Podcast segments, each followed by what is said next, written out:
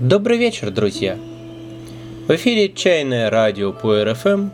Я его ведущий Антон Дмитрощук, и сегодня мы будем говорить о варке чая на открытом огне. Недавно я заметил, что многие мои знакомые уже довольно неплохо разбираются в чае, имеют чайные коллекции, число сортов которых перевалило за сотню, по нескольку глиняных чайников и по нескольку чебаней – проводят чаепитие для других людей, но при этом практически никогда не варят чай, а пьют его только в форматах пинча и гунфуча. Такое впечатление, что варка чая – это какая-то очень продвинутая ступень чайного пути. Хотя на самом деле как раз варка – способ очень простой, не требующий ни ловкости рук, ни большой теоретической подготовки, требующий в обязательном порядке, пожалуй, только терпения. Для русских и других европейцев сама идея варки чая несколько непривычна. Мы привыкли, что чай заливают горячей водой и настаивают. И даже лекарственные травы в последнее время стали фасовать в фильтр пакеты, которые предлагается заливать кипятком. Хотя в большинстве рецептов фитотерапии подразумеваются отвары трав, а никак не настои. Но для многих народов, любящих чай, варка чая – нечто естественное и само собой разумеющееся – Варят чай жители Тибета и Юнани, монголы и тувинцы, буряты и калмыки, сенегальцы и марокканцы, турки и ливанцы. Нельзя с уверенностью утверждать, что варка – более древний способ приготовления чая, чем настаивание. Сейчас уже никто точно не скажет, как именно была приготовлена первая в истории планеты Земля чашка чая. Тем не менее, в первом тысячелетии нашей эры этот способ преобладал и как нельзя лучше подходил к тогдашнему грубоватому, прессованному, неферментированному чаю. Позже более совершенные технологии обработки чайного листа, делавшие готовый чай более нежным, потребовали и более деликатного обращения с ним – но варка сохранилась не только у народов, живущих простой жизнью, один на один с суровой природой гор, степей и жарких побережий, но и превратилась в один из форматов чаепития в рамках культуры чайных клубов. Формат изысканный и красивый, хотя внешне во многом противоположный гунфуча. Еще несколько лет назад общепринятым названием этого способа была варка по методу Луюя – Однако надо понимать, что во времена автора чайного канона не было ни походных газовых горелок, ни жаропрочных стеклянных чайников, и сам чай весьма отличался от нынешнего, и процедура его приготовления была иной по сравнению с тем, как его варят сейчас в чайных клубах. Что же в таком случае роднит современную варку с методом эпохи Тан? Внимательное отношение к воде и к процессу ее закипания. Луюй в своем чайном каноне поставил качество воды и правильность ее приготовления по значимости выше, чем качество самого чайного листа. И при современной варке воду кипятят особым образом. Итак, нам понадобится стеклянный, обязательно жаропрочный чайник и портативная газовая горелка, а также гайвань, чахай, чашки и щипцы – Чайник желательно брать с маленьким носиком, клювиком на верхнем крае, как у обычного стеклянного чихая. Чайники с длинными носиками-хоботами, начинающимися от дна, подходят хуже, потому что при раскручивании воронки и засыпании чая вода будет через такой носик выплескиваться, и это некрасиво. Чем ближе к шару будет форма чайника, тем лучше. Чем чайник больше – тем легче раскрутить красивую, аккуратную и мощную воронку. Но нужно, чтобы чайник был наполнен водой почти доверху, поэтому его объем должен соответствовать числу участников чаепития. Примерно литр на троих. Мы пользуемся чайниками фирмы Simax. Они недороги, прочны, удобны, и их легко найти в продаже в хозяйственных магазинах. Греть чайник теоретически можно и на костре, и на свече, и даже на газовой плите – Однако в современных условиях удобнее всего воспользоваться складной туристической газовой горелкой.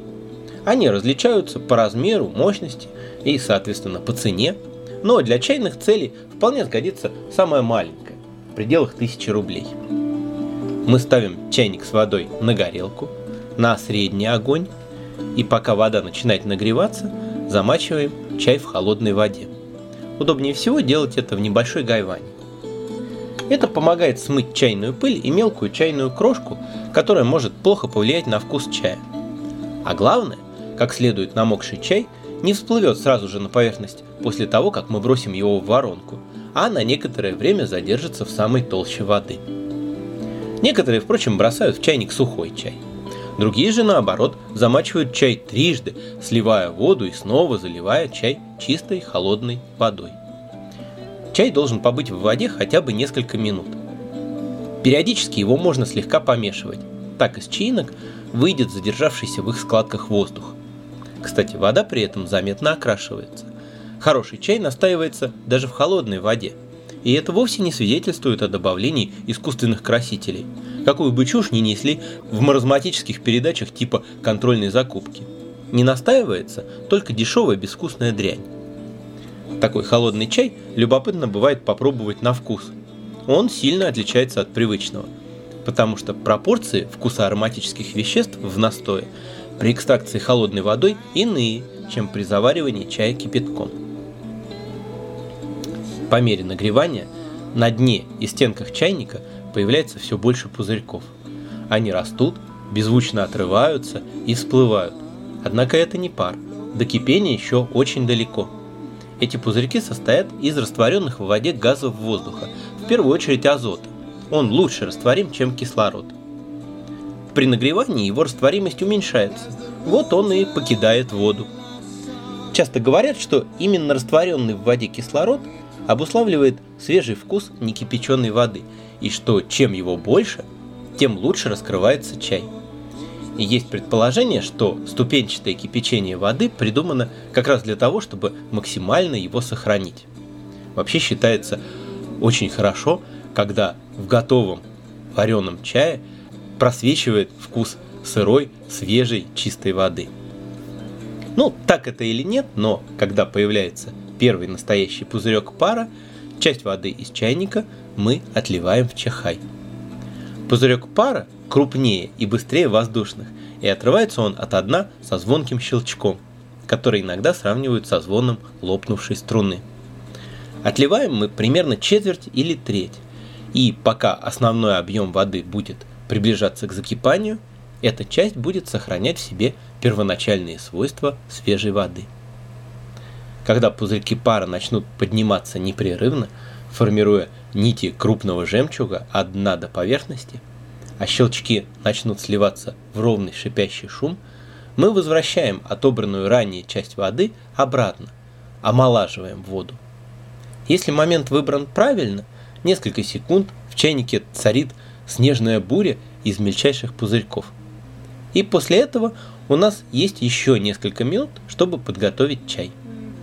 Мы сливаем холодный настой и уминаем чай в гайване лопаточкой – формируя плотный ком, который можно будет бросить в воронку целиком. Теперь остается только дождаться момента, когда вода будет совсем готова закипеть. Когда он наступает, тон пения воды меняется, становится более низким, басовым, шипение превращается в гул, так называемый шум ветра в высоких соснах. А всплывающие на поверхность пузырьки пара начинают быстро двигаться, разбегаясь в разные стороны, прежде чем лопнуть. Тогда мы опускаем в чайник деревянные щипцы. Лучше всего прямые, простые бамбуковые щипцы. Если момент выбран правильно, их тут же окружает облачко пузырьков. И сперва медленно, а затем все быстрее раскручиваем воронку. В идеале воронка должна доходить до самого дна чайника. Потом мы вынимаем щипцы, и нужно Тут же, не мешкая, пока воронка глубока и быстро вращается, кинуть в самый ее центр ком чая. Он распределится по воронке, постепенно поднимаясь к поверхности воды. А внизу останется хвост из пузырьков пара, похожий на торнадо. Обычно он чуть позже разделяется на три или четыре, они расходятся к стенкам, и начинают описывать замедляющиеся круги внутри постепенно набирающего цвет варева. Это явление называют хвосты дракона. После этого, не давая воде забурлить, нужно выключить огонь и накрыть чайник крышкой. Дальше некоторые предпочитают ждать, пока большая часть величаво и торжественно опустится на дно.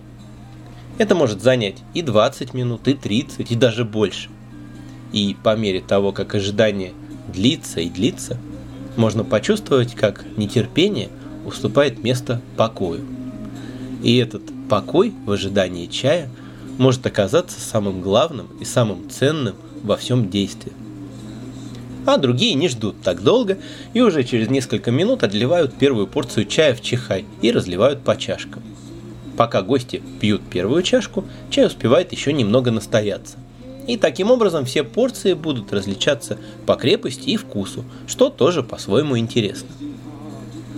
Поскольку повлиять на процесс заваривания чая тут гораздо труднее, чем при гунфуча, важно взять правильное количество чайного листа. Хороший ориентир 7 граммов на литр для большинства видов чая и 10 граммов для шупуэра. Но это средняя цифра. Если вы долго ждете после закладки чая, чая можно взять и меньше. А если разливаете и пьете сразу же, то чуть больше. И немного осторожнее надо быть с терпкими и горькими чаями. Всякий ли чай можно варить? Идеально этот способ подходит для пуэров, как шу, так и шенов, особенно не самых молодых, и не пуэрных черных чаев, а также для белых и желтых. Чуть хуже для красных чаев.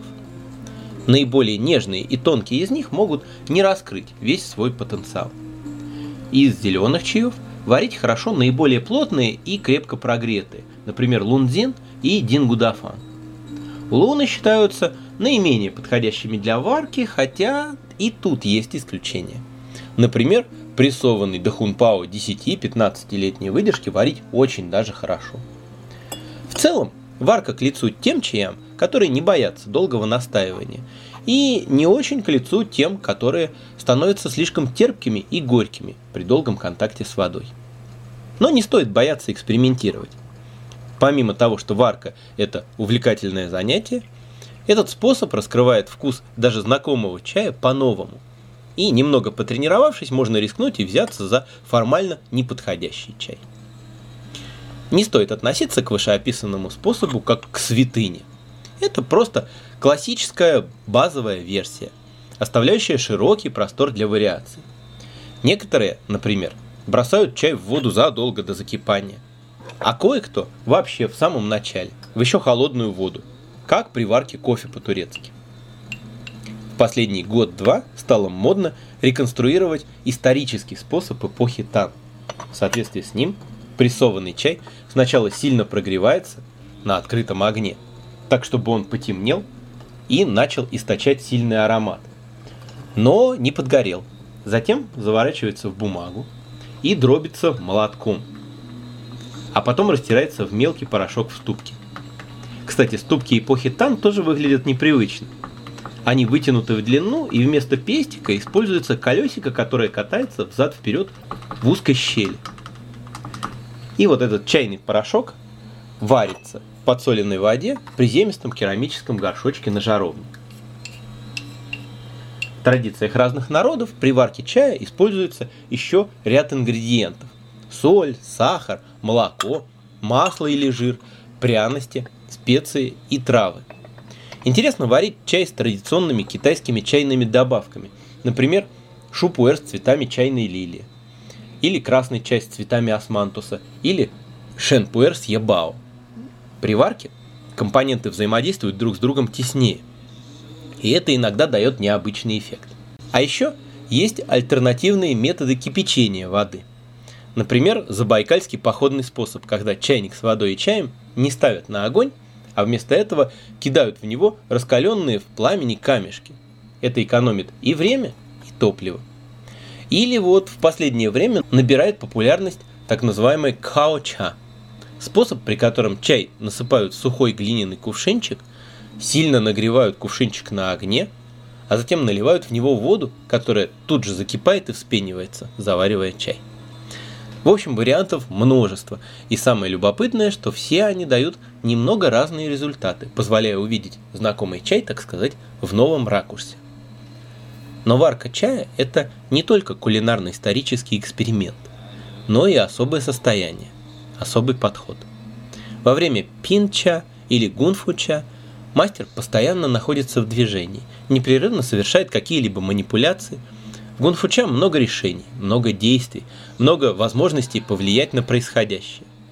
В Варке гораздо больше неподвижности, смирения и ожидания. И порой хочется именно такого покоя, когда нет нужды что-либо предпринимать, а нужно только быть и свидетельствовать. И в Гунфуча, и в Варке есть магия, но она разная. Магия Гунфуча броская, мужская, театральная. Это магия блестящих костюмов и эффектных пассов, фокусов и трюков. Магия варки тихая, женская, ведьмовская. Магия большого чугунного котла, магия земли и корней. Нечто зреющее в полумраке среди тишины или смутного бормотания и ждущее своего часа и мига.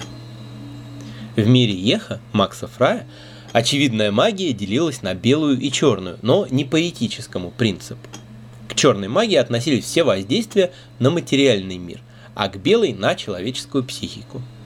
Так, если к магу нагрянули гости, а в холодильнике пусто, то черный маг превратит в роскошный ужин содержимое мусорного ведра, а белый заставит гостей этот ужин вообразить. Вот с этой точки зрения в Гунфуча, по-моему, больше черной магии, если не увлекаться шоу, то усилия сосредоточены все-таки на чае, который оказывается в чашках. Варка – это магия белая. Это работа с чаем внутри вас. Вскипятить воду можно и за пару минут. А во время сложного процесса, описанного выше, для чая готовится не столько вода, сколько человек. Лично для меня варка – это что-то и более глубокое, и более легкое одновременно – и более торжественное, и более естественное. В варке для меня больше близости с чаем. Питье короткими проливами похоже на непрерывный диалог с чаем. Он может быть очень содержательным, может радовать и изумлять, но настоящая близость – это когда ты можешь побыть с кем-то в тишине, без напряжения и неловкости, чувствуя, насколько вы вместе. Варка – это как молчание с чаем вдвоем. Это что-то неуловимое и очень прочное. Записывая этот выпуск, я вряд ли смог бы одновременно пить чай проливом и уделить ему при этом столько внимания, сколько он заслуживает. Поэтому сейчас рядом со мной варится, вот уже почти сварился, тайский шен 2005 года, и нам с ним очень хорошо. На этом все на сегодня о чае. В студии самый домашний чайный сова и панда весь вечер звучал трогательный психофолк загадочного Пери Леопольда.